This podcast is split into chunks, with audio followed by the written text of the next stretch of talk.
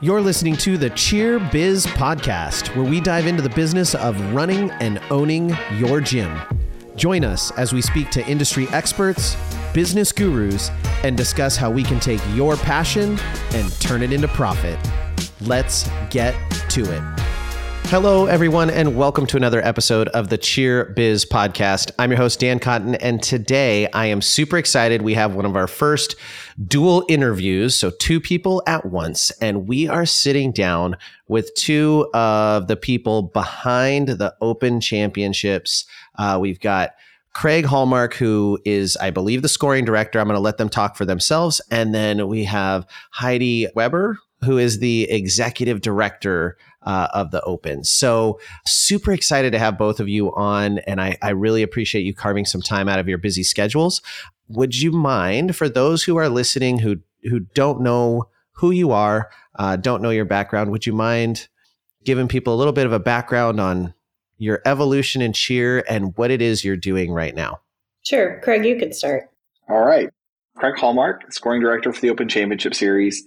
And I've been in the industry since 1996 cheered in high school, cheered in college, owned a cheerleading gym for 20 years, sold the cheerleading gym back in 2017, and uh, been scoring and judging all across the world um, since the early 2000s. Uh, been fortunate enough to travel um, Australia, the UK, Finland, Mexico several times. Many, many fun opportunities.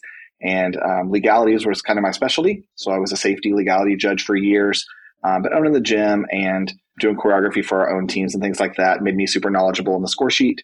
And so um, this role kind of opened up, and Heidi and David um, both have been friends of mine for years. Um, we're all in Oklahoma, and it was a good fit. And so I, I, took this role on. This is my second year, and and we're we're having a good time. So uh, we're training judges, training coaches on our score sheets, and that's kind of what my role is within the organization: is to educate the coaches, educate the judges, train them, and get some feedback from everybody and make it a better sport for all of us. Okay, awesome.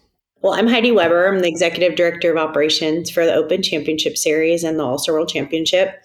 And I got my uh, career started in cheerleading kind of like everybody else. Started as a cheerleader, um, went into coaching out of college, and spent about oh goodness, about 17 years coaching, mostly on the scholastic side. Spent a lot of time coaching um, high school and then eventually collegiate cheerleading.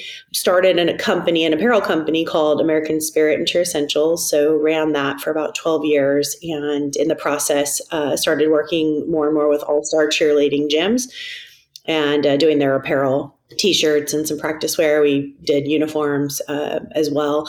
And then we transitioned into events. So we started offering for our customers that were using our apparel they were asking for more event options. So we transitioned into events kind of started just with one event for a few years and then um, branched out and created the celebrity championships brand. So I, am the owner of that. And then also uh, eventually decided that we wanted to do more brands, um, got involved with the what was at one time called the IEP, which is now the CDIP, um, Cheer and Dance Industry Professionals.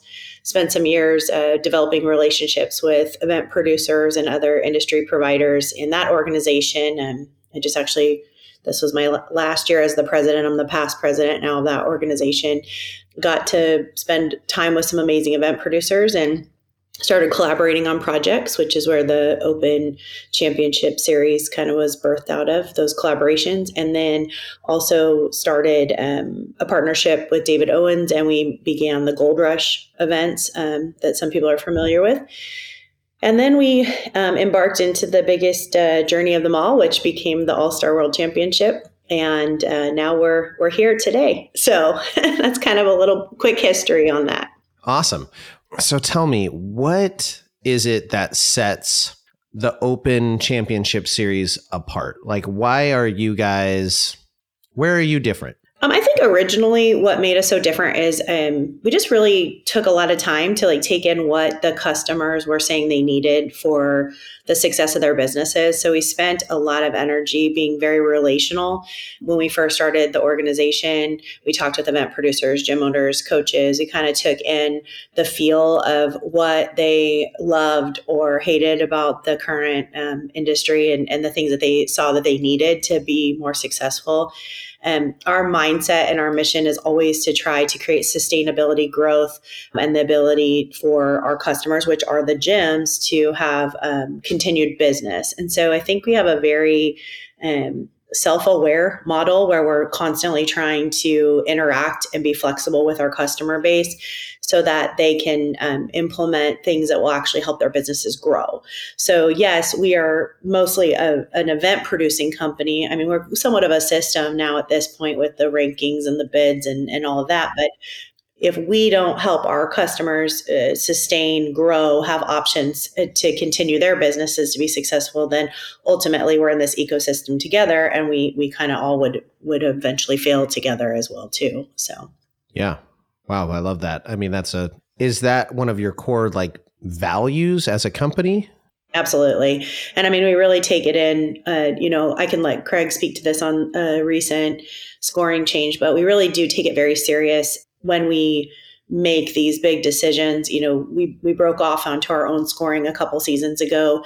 And you know with anytime you make change there's always going to be a push and pull to that. So people ask for change they want options but then as you implement those things you're going to get a little bit of a pushback or hey this isn't what i'm comfortable with. And so you're kind of rubbing against that consistently but what we we don't get to share a lot of and it's kind of fun to be able to talk to you about it is we spend a lot of energy doing surveys having focus groups talking to people. We don't take any of those decisions and just go oh hey you know like the five of us got in a room together and decided this is how it's going to be. There's like months and months of long preparation for that. And and craig can kind of give an example if you want to about how we did this new tumbling change in scoring Oh yeah, with even the tumbling change that we implemented just recently, it's not something we would ever expect to do something this late in the season. But you know, we had our fo- focus group that we had back in January. We had about ten to fifteen people that were active in the focus group: choreographers, coaches, gym owners, um, judges. And after about two months, we thought we had the rubric exactly what we wanted. We released that in March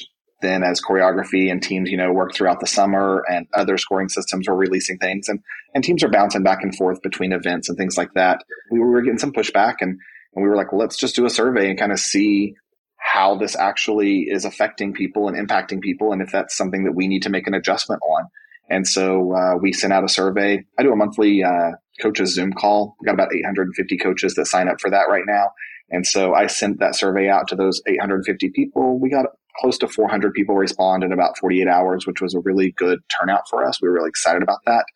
And um, we noticed about 90% overwhelming response that they needed a change and wanted a change. So we were like, all right, let's um, let's make some adjustments. And so we did that and uh, made some adjustments and gave a couple couple of week notice that it was going to make an adjustment on the scoring system and got some great positive feedback that we were doing what the customer was wanting. We are helping everybody out in that in that sense and but still keeping our core value of our scoring system. We do believe that our scoring system is um, important for the industry to be able to separate the degree of difficulty and not just be able to max everything out for difficulty. Uh, we don't think that everybody should be able to max out and things like that. And so we wanted to keep those core values of that to know that there is a there's a difference in some teams and they need to be rewarded if they are more difficult than others. We have some flexibility with being able to move quickly that's a great thing with our organization, but we also make sure that we don't make those decisions on our own. We don't make, we're, we're not in a silo. It's not just Craig Hallmark scoring system. It is a, a team of people that, uh, that we kind of collaborate with all across the U.S. and all aspects of the industry before we make any changes or decisions. So we're, we're lucky that, uh, that we have those responses and we get that feedback from the customer and that they know that we aren't just sitting on the information. We're actually going to make it better for them and make it a better season for them if we can. So I have a couple follow up questions to that. So one is I don't compete on the open score sheet. Uh, we don't really have a lot of open score sheet options out here in the Pacific Northwest. So I'm not on that score sheet. So what was the tumbling change that you made? So we originally had for running tumbling, we were requiring all of the elite passes to be in the same section to get the top driver score we removed that same section requirement and made it a cumulative. If they hit their elites cumulatively by max throughout the routine, then they can get the top driver for that.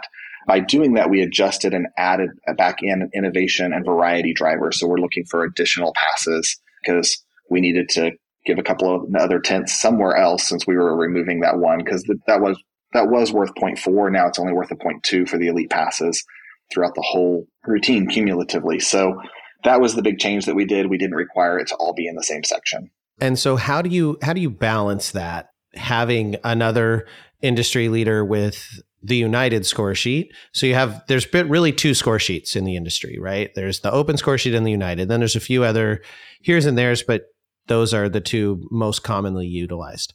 So how do you balance when to pivot and when to adjust and you know which one's the tail which one's the dog or is either are, are you both independent of each other just slightly influencing so how do you balance that I mean, it can be difficult. You know, the truth is, is that um, when we broke off and decided to do our own scoring, we just had to really build a scoring system that we felt like was fun. We fundamentally believed in, and also still didn't break so far away from what people were used to and had experience in that we were causing a major shift. We had some things in our first year that were a little bit, quite a little bit different. And it was very difficult for people to make that. And, and a lot of it's just like a mind, a mind change or a mind shift. And so when you've kind of been used to doing things a certain way for a long time and then you take a hard right or a hard left, it can be really difficult.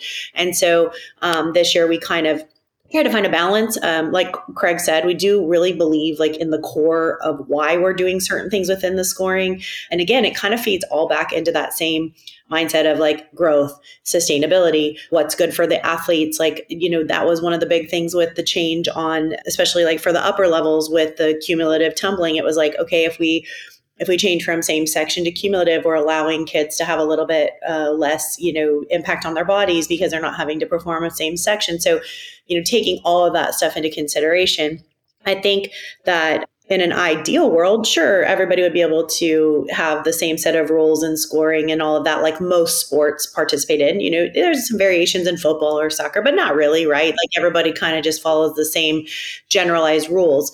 So for us, what we have to do in order to make sure that we're sticking to what we believe is best for the overall industry is really listen to our customers. We have to spend a lot of energy. And Craig does that not only throughout the summer and throughout the season, but within the actual events and talking with the scoring directors at all the different brands and and really spending time because again like you're in the Pacific Northwest you have a very different experience going on than let's say the Northeast or the South. And so it's really important that we're we're communicating with as many people as we possibly can.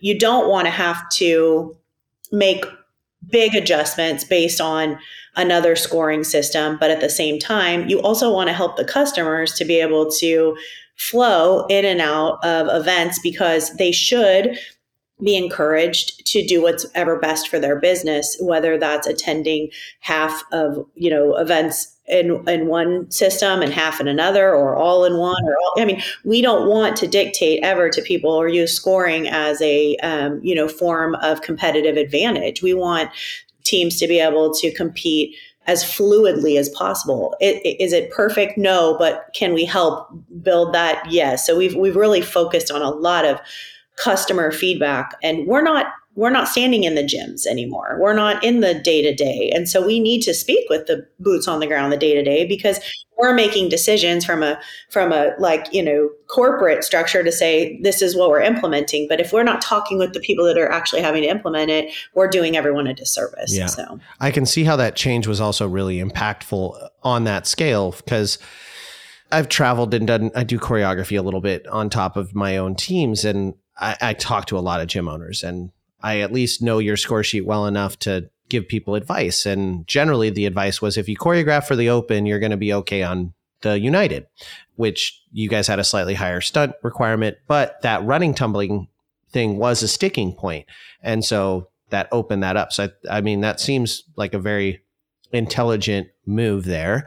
One of the things you've referenced a couple times is your guys' ability to listen to the customers and also move at speed, you know, make adjustments relatively quickly uh, throughout the company. And you've had an exponential growth, arguably, in the last four years. Do you foresee that becoming more challenging though if you were to, by order of magnitude, expand again going into next year? Like, let's say there wasn't a major competitor in the industry and suddenly everything had to go through the open. Would you be able to give your customers that same level of voice and that same speed in change? Sure. I think yes and no. Uh, I think it would be unfair to say 100% yes, absolutely, no problem. I think that um, if that were the situation to happen, there would be some major adjustments that needed to happen. I do believe we could handle those in the sense of, like, for example, your area does not have a lot of event producers that are bringing out events. So we have uh, over 50 event producers that we could get together and say, hey, these are the areas that need events to be provided. So would it take you know a minute to accomplish that? Absolutely but it's possible because we have the resources within our collaboration to do those things. We currently have about i think 350ish events worldwide. So you know we have the ability to add more to certain areas but of course that would take a little bit of time to do i don't think that um, the listening to the customers will ever be a problem because i think that's a core value for us that's something i think that- so too and i think that the team that heidi's put together um, from the top our team is very focused on that. And we know that that is an important value of our organization. And so I think that if we expand, obviously we would need more employees to help with that. But that is like a, a specific thing that she looks for when the hiring process is going and what we all look for when we're adding people to our team that we've got to make sure that they're people that can communicate well with those customers and are willing to listen to the customer, you know? And so we, we have a great team in place and, and the quick decisions and stuff are because our, the owners and Heidi that's at the top of our um, organization here is allowing us to do those things. And, and so it is, uh, we can move quick, but obviously with a big growth, there would be some changes that would need to mm-hmm. happen if we, if we, of course, uh, of course. I, I wasn't trying to throw a Kobayashi Maru at you. Uh, no, not at all. But I mean, we grew 300% from um, year one to year two. So that was exponential growth. And we did it with like a team of five people. I mean, you know, it was, we would never want to do that again. Obviously, those things were were adjusted, but you don't know when you're about to hit this this big bump, right? And so we've been very like methodically and like strategically looking at what does the future look like? What does the next you know one to three to five seasons entail? As we develop new programs as we do new things within the series what what is that going to look like and who do we need to bring in to um, support those things? We recently you know it's it's exciting. But we recently did a hiring for a couple positions within our registration department, and we had I think we shut after 48 hours the um, the link down because we had 137 people apply for two jobs in like 48 hours, and we were like, okay, that's probably good. For, you know, so, that's amazing. So I think yeah, it was it was really exciting and something that we you know were like okay. You know, if we want to pull back out of those banks, you know, we'll have more yeah. people to go yeah. forward in the future. So, so one of the things you mentioned which i just i have to ask about because i'm a cheer coach like at the end of the day i love running a business but what got me started in all this craziness is my passion for cheer. And you mentioned how your stunt difficulty is not a almost compulsory style right? Where like everyone is maxing in a lot of ways. Now there's been some change in that this year. I actually on the United side, you're seeing less people get all their drivers because um, they're being a little more stingy with them. But from the coaching perspective, it was really frustrating three years ago to go from event to event to event and score a four five and a four seven and a four nine, and then go to summit and get a four six, and it's like. So I understand why the answer was, all right, we're just going to tell you do these things, and then that will max out. So how did you Craig, how did you crack this nut? How do you make it so we get rewarded for being the best team with the most difficulty and the best ex like how'd you do it? How'd you figure it out? I don't know that we figured it out but we definitely feel like we have a really good handle on it. We definitely had you know those those skills that you can get to that are elite skills and those reward you so you can get a really high score that way. But then we added back in that degree of difficulty driver that we had years ago when it used to be a half a point range, it used to be a full point range. We made it a smaller range, so it's a much smaller opportunity for the judges to skew one way or the other. But we still allowed that because you know, some of our elite skills are they're only required to go to a single leg, so they're going to a liberty. But the team that goes to a body position, it's harder. They should be getting rewarded. The teams that are doing all their stunts without front spots, that's harder. The teams that are doing um, max groups for all of their elites, that's harder. They should get rewarded. You should not be able to get the same score with a team doing less stunts with front spots on the stunts. So we we wanted to make sure that that was important and that the customers that were pushing their athletes to do those harder skills so they advance further, whether that's to the collegiate level or whether that's to a higher level in all-star cheerleading, you know, that those teams that are doing and pushing for those harder skill sets should be getting rewarded on our difficulty side of the score sheet. We also made our score sheet where our technique was worth more than our difficulty and technique drivers are hit harder. So if those teams are not capable of doing that, it's not worth going for that point one because our technique starts at a point two driver taken off. So a point two, point four, point six. So mathematically, do what you do well. We have for years, I mean, been in the industry for 25 years, 27 years.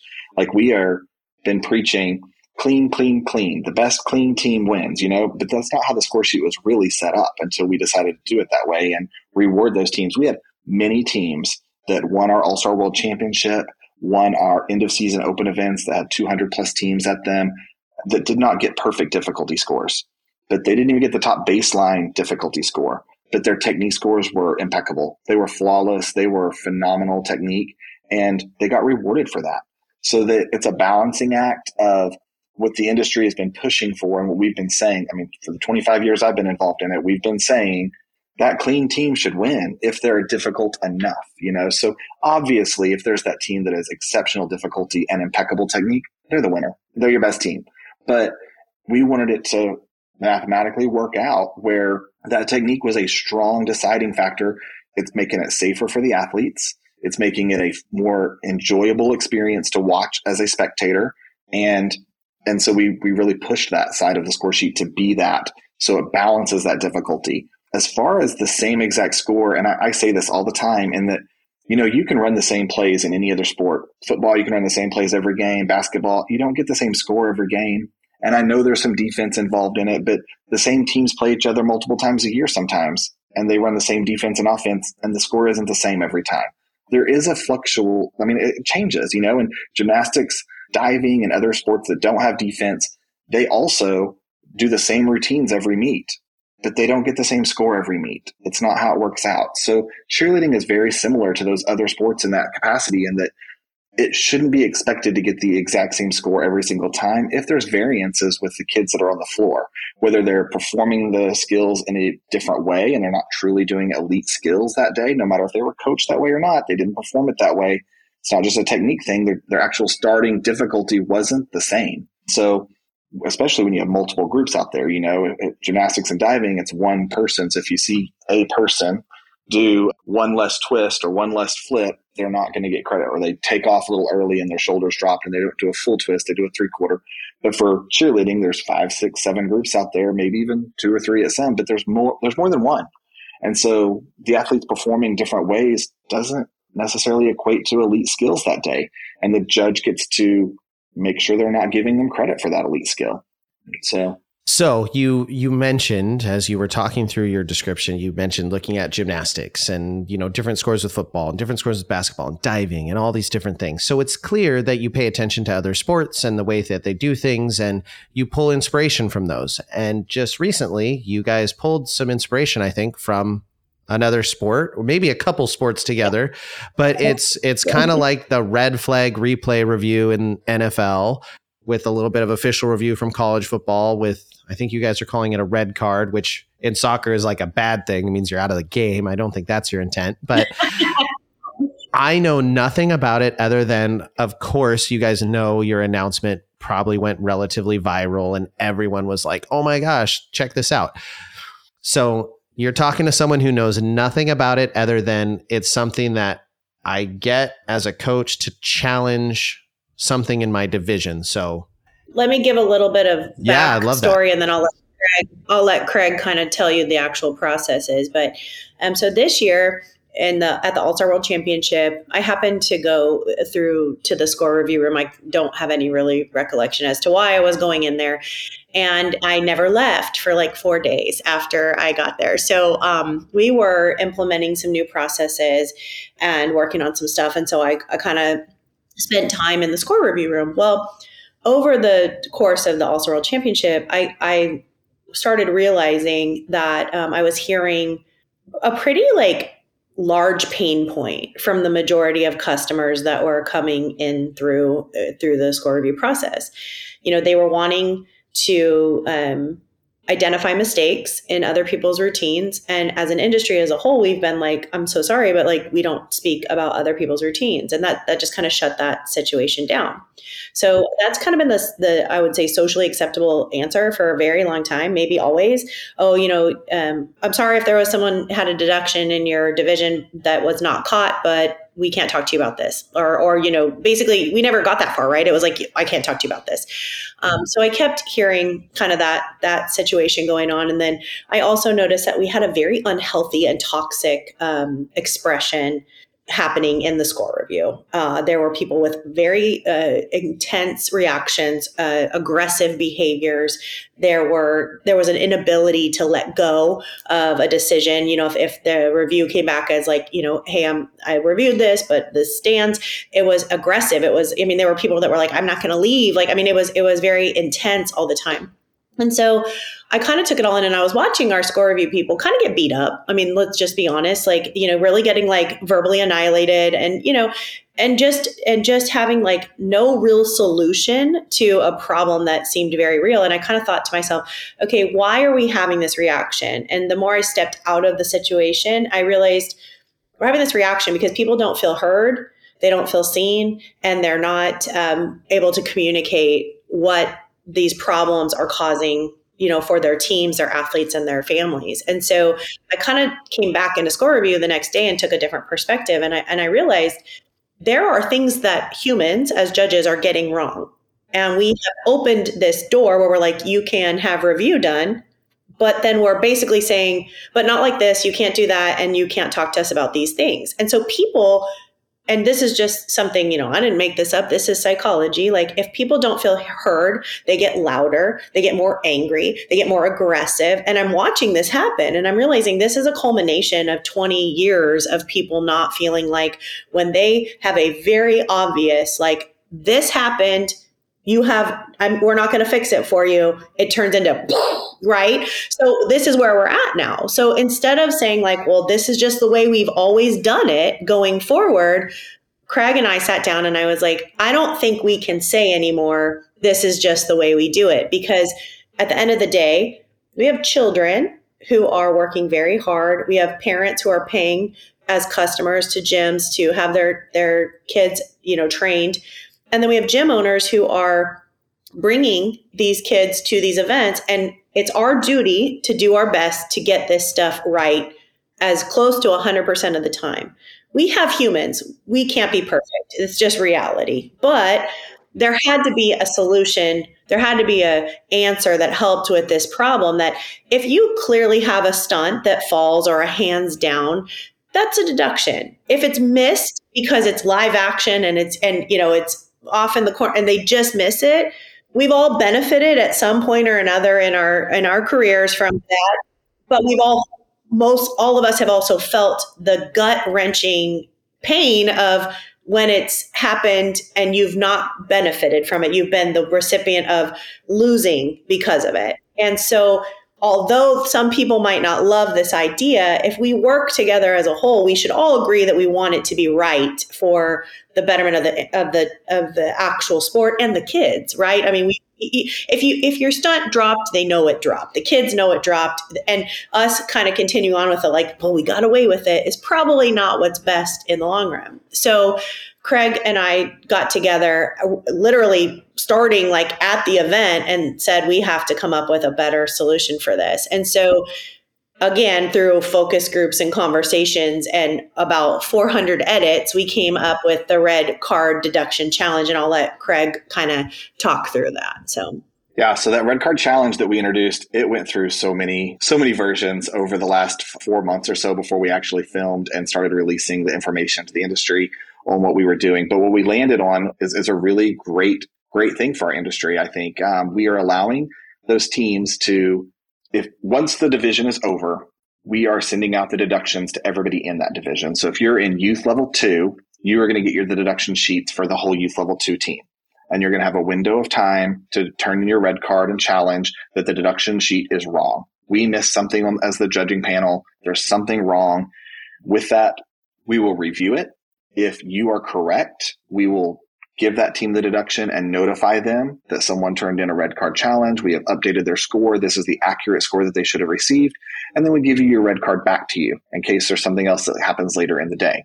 If we review it and you're mistaken, we got it correct, it's not a deduction, then we keep the red card. We notify you that, hey, that's not a deduction on our scoring system. We did not count it then. We're not counting it now. Unfortunately, you've lost the red card for the day. Make sure that you're turning these in for valid things. You know, we don't want to be inundated with hundreds and hundreds of reviews when they're not valid. So our solution was to take the that opportunity away from those coaches if they are just frivolously giving them because they want us to check somebody in the division because they're worried they're going to beat them. And maybe they had a deduction that we missed. You know, we don't want to do that. We can't score their routines twice every single event, especially at our end of season events where we have, you know, 14, 1500 teams plus. That's just not an option. So, and, and we know that, you know, in that youth two division, if there is a fall that's missed, most likely there's going to be five or six red cards that are turned in. And then we are like, that's one we need to look at. We need to really, I mean, there's there's that opportunity for the, the collective to actually challenge it. And it was it went through many, many revisions over how many cards do we give? When do we do we actually give them an actual card? Do they just get to sign up and say it?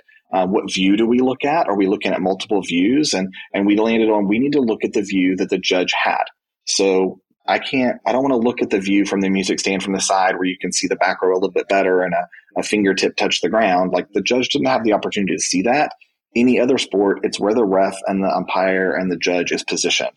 And so, and it can evolve from that, but we had to start somewhere. We knew we had to start somewhere. So we started with deductions. We started with specific instances of how it's going to be handled, gave as much information out as we possibly could. And you know, in the future years it might develop into more it might it might stay where it's at it might develop into more but but um i had, I had the luxury that i was part of the process um, years and years ago that actually started review to begin with so i was frustrated as a coach i was irritated that teams my teams were not getting in the right range as they should have been in and i was just told sorry that's what the judge picked that day and so i went down to dallas and had some meetings with justin at the NCA and and just kind of chatted a lot about it and was like, you know, we need to do better. We need to have an, a review process. And I mean, for a couple of years, he called it the Hallmark card at his coaches meetings. He's like, Craig Hallmark, Hallmark card. This is what we're, and he's like, I probably need to change that to a different name, but, but I am all about making sure that the score is right. Whether it's my own team, whether it's a challenging team that I'm against, it is the right team deserves to get the right score. And so, um, not having a policy or a process in place was a problem and it was it was a problem for our industry. Um, Heidi recognized that and and was super willing to like have that conversation and like let's do this, let's fix this, let's fix this problem as best we know how right now, and elaborate on that with other industry professionals and get their opinions and let's let's do something about it. Let's not just sit on it another year and deal with the same problem that you've had for 20 years you know like let's let's stop this nonsense and and fix some fix a problem so we really feel like it's going to go great. Uh, we had amazing positive feedback. We had a few people that were frustrated, and we have some people that are confused on when it's going to be implemented. Some people think it's going to be with all of our partner companies at every single event, and that's not something that there's happening. That we're we're doing it at our end of season events, and then our partner brands can pick it up if they want to. Some of them want to do it. Some of them want to try it out. We're going to pilot it at some of our larger events that I'm going to be able to be at and make sure that it runs smooth and consistent. But but whenever we do those red card challenges, you know, that is the final say. Like there's no discussion about it. There's no conversation about it. It is, we're giving a second look on it. We'll, we'll give you the response and that's the final say on, that decision. Um, because at that point, then, you know, multiple people have looked at that. The judges looked at it and then also the review person has looked at it. So yeah, and hopefully, I mean, people can be intelligent about like hopefully because they have a limited number of challenges you know they're not going to be like oh well that was a bobble i'm going to submit this because you didn't give them a bobble and you're like well it wasn't really wasn't a bobble by definition or right and our deduction system doesn't even have bobbles on it so ours is a hard fall or not you know it's a fall or it is not a fall so um, technique like with our technique scores being worth so much more bobbles are hit as technique issues in our opinion but with that being said, some of those that are bobbles that aren't actually falls, some people think those are falls, and I'm like, that's that's not a fall. Like if they miss their heel stretch and pulled to a liberty, that's not a fall. like that's just they missed yeah. their heel stretch, you know, like into our processes as well, you know, to help confirm routines, look at the deductions close. Like we have some double deduction judging that we're going to be implementing for the All Star World Championship. So the hope is that we're not not getting it right. We're not missing it, but giving people their voice back seems to be really important to us. Uh, you know, we feel that it will help people feel like they at least have a say. And if by chance there is a human error and it costs, it gets caught, and there's, you know, if it's, and in, in some cases, it could be the difference between gold and silver. So we don't, we don't want people winning by a loophole or a technicality. We want people to win because they were the best team of the day. So.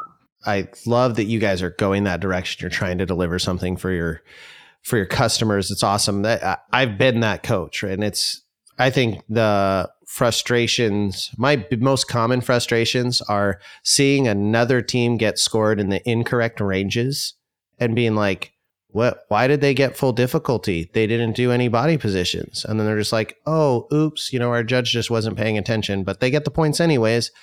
And the not being able to even discuss execution. That is and i don't i haven't found the answer for it.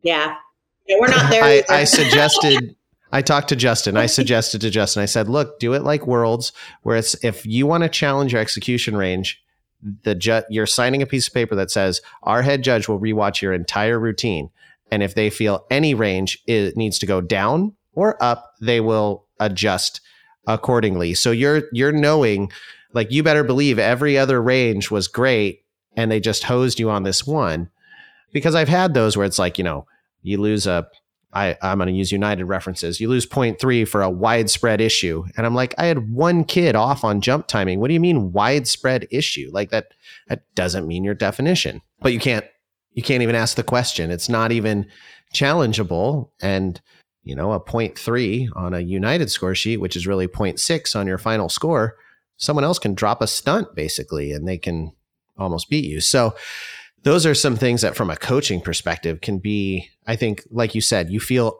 like you're not heard not seen because i can't even talk to you about the actual issue at hand. I'm only allowed to challenge a compulsory range on united not yours. I mean we're still there on that too. I mean we haven't opened up any challenges on you know we're going to start with black and white items which are deductions legality things like that that you can clearly see you know that but and like craig said for now that's where we're at and will it evolve? We don't know you know depending on how this goes but what i think is exciting about it is our industry's maturing. We're maturing and say like that we need to implement these these processes to have a better sport. So that that part is exciting and you know we had some people that didn't love it but for the most part like craig said ever, most people were very happy about it because they've been on both sides of that and the one where you got by doesn't feel as wretchedly horrible as the one where you got something taken from you. 100%. you know? So, 100%. You know, so. so as we kind of start wrapping a couple things up, what are any any big things on the horizon for the Open, the All Star Worlds, anything that people should be paying attention to, keeping their eye out for? Craig, do you want? Do you have anything you want to add before? I mean, All Star World Championship is just continuing to refine what we're doing. We, you know, that first year, 300 teams, 1,200 teams, 1,500 teams. We are like, like you said, exponentially growing, and we are refining our processes to make it even a better experience. I think that we have had tremendous, tremendous growth, but also tremendous feedback of positivity from that event. And so uh, we are we work on it year round. So we are pushing that. Our next big push, I think, is dance. Uh, we have our dance section. And we talked about it again this morning at our staff meeting. And, you know, we have some dance teams at our event, but that's a big push for us. And to also offer like Europe in the Northwest, you know, we need we need to get some events up your way so that you can experience what the rest of the country is experiencing. So those type things are discussions and and the growth into those localized regions so that our our product and our EPs and our you know giving back to those customers in a way that you know that we're here for you is available to you in your area. That is a big push for us. Um, that, that's a big thing that we're doing. We also just this year we separated out our Open Orlando event that's inside Universal Studios to not just be one Open Orlando event, but we have a prep and rec Grand Nationals that's going on at the same time in the park. So we have two events going on in the park at the same time, which is it's it's going to be challenging and fun and exciting and all the stuff. But uh, you know those prep those prep and rec teams, we don't have them in our All Star World Championship. So they're like, we want to experience an end of season event opportunity also that you guys are hosting, and so we we made prep and rec Grand Nationals. We put it inside Universal Studios, and it's exciting. It's it's it's growing. It's we're getting regular registration on it. There's bids that are involved in that. They're signing up for it, and it's fun. I'll say it again. We have two venues going for that. Well, they get to compete two days too. They get yeah, to they're go. competing two days, so it's not just a one day event for them. It's a full on championship event. So they have the two day competition that's going on, and you know we partner with Universal, and th- those kids love that. Um, it's super affordable for those families to to do that compared to an, other alternatives with theme parks and stuff like that. So, um, and I know you saw. I mean, not everybody's on the call to actually see the video, but like Heidi had her Disney mug earlier. Like we're huge Disney fans. but uni- we're Universal fans also. You know, like we love the parks. So like uh, th- that option for those kids to get to compete in, in an environment like that. Um, at an affordable price is, is great. And we are pushing that and excited to continue to grow that. And, you know, hopefully we have the same exponential growth with that. With the first year, we have a hundred or so. And then the next year, everybody sees the greatness of that event and it explodes even more than that. So that's what I see on our horizon. That's what we're working on. Um, also, in my department specifically, we are working on the next generation of judges. So uh, we have hired another person to help me train judges. And last year we implemented the iJudge program, and we started that. And this year we're we're doing we we refined it. We found some issues that we had with it, and we are excited to launch that again in 2024. Um, the beginning, right after Christmas, we're going to be doing signups for that, and we are training industry professionals that have knowledgeable, but they don't know how to judge. Um, they've never been a judge. They don't understand how to do that. And we're excited to train brand new judges on our scoring system and with our expectations and, and get that younger generation involved or even if they're older, but they're experienced in tumbling, a tumbling director, a tumbling coach, and they want to, they want to be a judge. You know, we're excited to be able to rope them into judging and teach them our ways. And, and that's, that's an exciting thing for me in scoring because, you know, judges, we need more of them. We need there needs to be even more. The, the events are just growing. There's more and more events every weekend. Yeah, judges are probably the most underappreciated position in our industry. Kind of like refs in in any other sport, right? The you hate them 90% of the time, but you can't have the game without them and You can't have it without them. That's right. judges catch a lot of flack that I, I do try and defend them. You know, I it's just like that AccuScore thing. You know, who wakes up and goes, "I'm going to work AccuScore," and you know what I want to do today? I want to I want to break kids' hearts, and I want to I want to Yeah, that's right. just punish Yeah. these gym owners. Like that's not the mindset that they're going into it with. That is not the mindset. No, absolutely not. Now, every once in a while, The goal is to get the score have right. I met AccuScore people that looked like someone needed to bring them a big cup of coffee and maybe a massage because they were not being very friendly? I absolutely have talked to those people. That's amazing. So, both of you have been involved in the cheer industry for a long time. And I mean, Craig, you owned a gym. Heidi, you didn't own a gym at any point, though, did you? Or I had a I had a um, power Oh, okay. tumbling gym Awesome. for a small so time, but not all the, the bulk of our listeners are gym owners. So, do you have any pieces of advice for gym owners who ultimately are the lifeblood of the industry? Without the gym owners running these gyms, there can't be competitions, there can't be really anything. Any advice that you would give them from your years of experience? Craig, do you want to go first? Yeah, for me, I mean, our gym, I feel like it was very successful. Um, we maintained 100 to 125 athletes, and we were very happy to be that number. We were never, ever anticipating to be a massive mega gym or anything like that. And we created just a really good family atmosphere because that's what our core values are. Me and my gym owner, Jeff LaForce, our core values were family. We wanted to, and I know people say it and it's cliche, we're a family. That's what the team is. But we like did family events for our customers um, because we wanted to be wholesome. We wanted to be honest. We wanted to set those kids up for success in life. And we just stayed true to our values and we didn't waver from that. Uh, we hired staff that was true to our values also. And that, that is my biggest advice is like, you stay true to who you are and you do what you know is right and that will make your gym successful in whatever capacity that is whether you want to be a big mega gym and you want to grow to something or whether you want to maintain being a smaller gym and having that that connection with every athlete and every family in the building.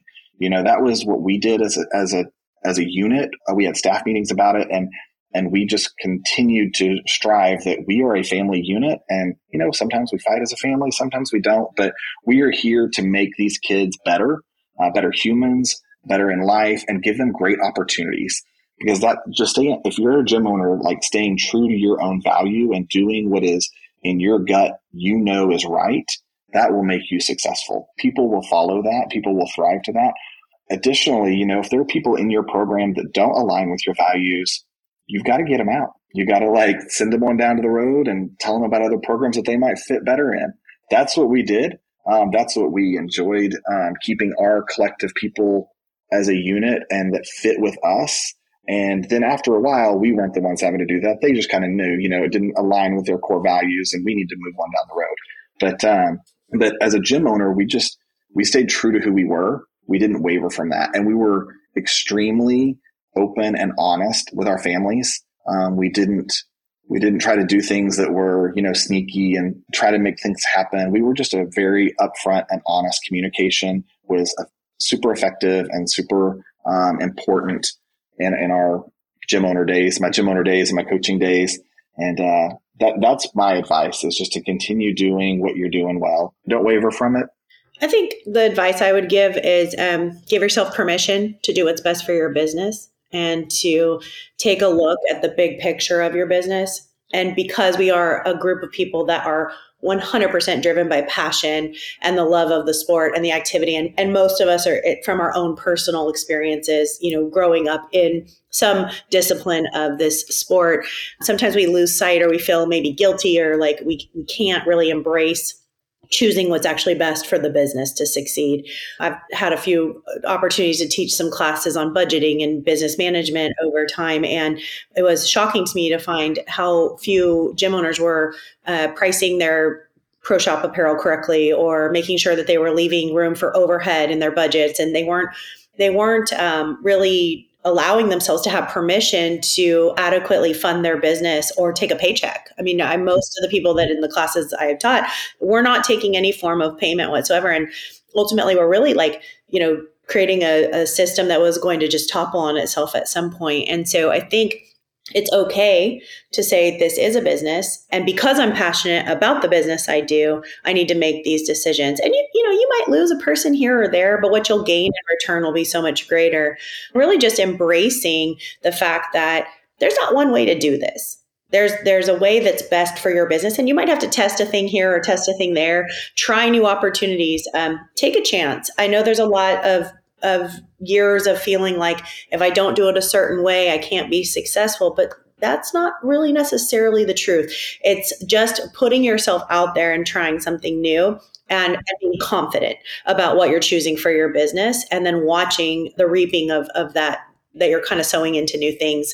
So I think really embracing that it's okay to make choices based on what's best for my business and the growth and sustainability of my business and also you know knowing that as we evolve it's not always going to be the same. And i'm and, and be okay with that because as we're evolving as an industry as we're finding things that we need to expand or retract on or change it's going to look a little different. And so getting really comfortable with the idea of growth is something we all kind of have to kind of say i think this is this is good for me because that that's hard. Change is hard for people but i can speak from personal experience um, growing 300% over one season.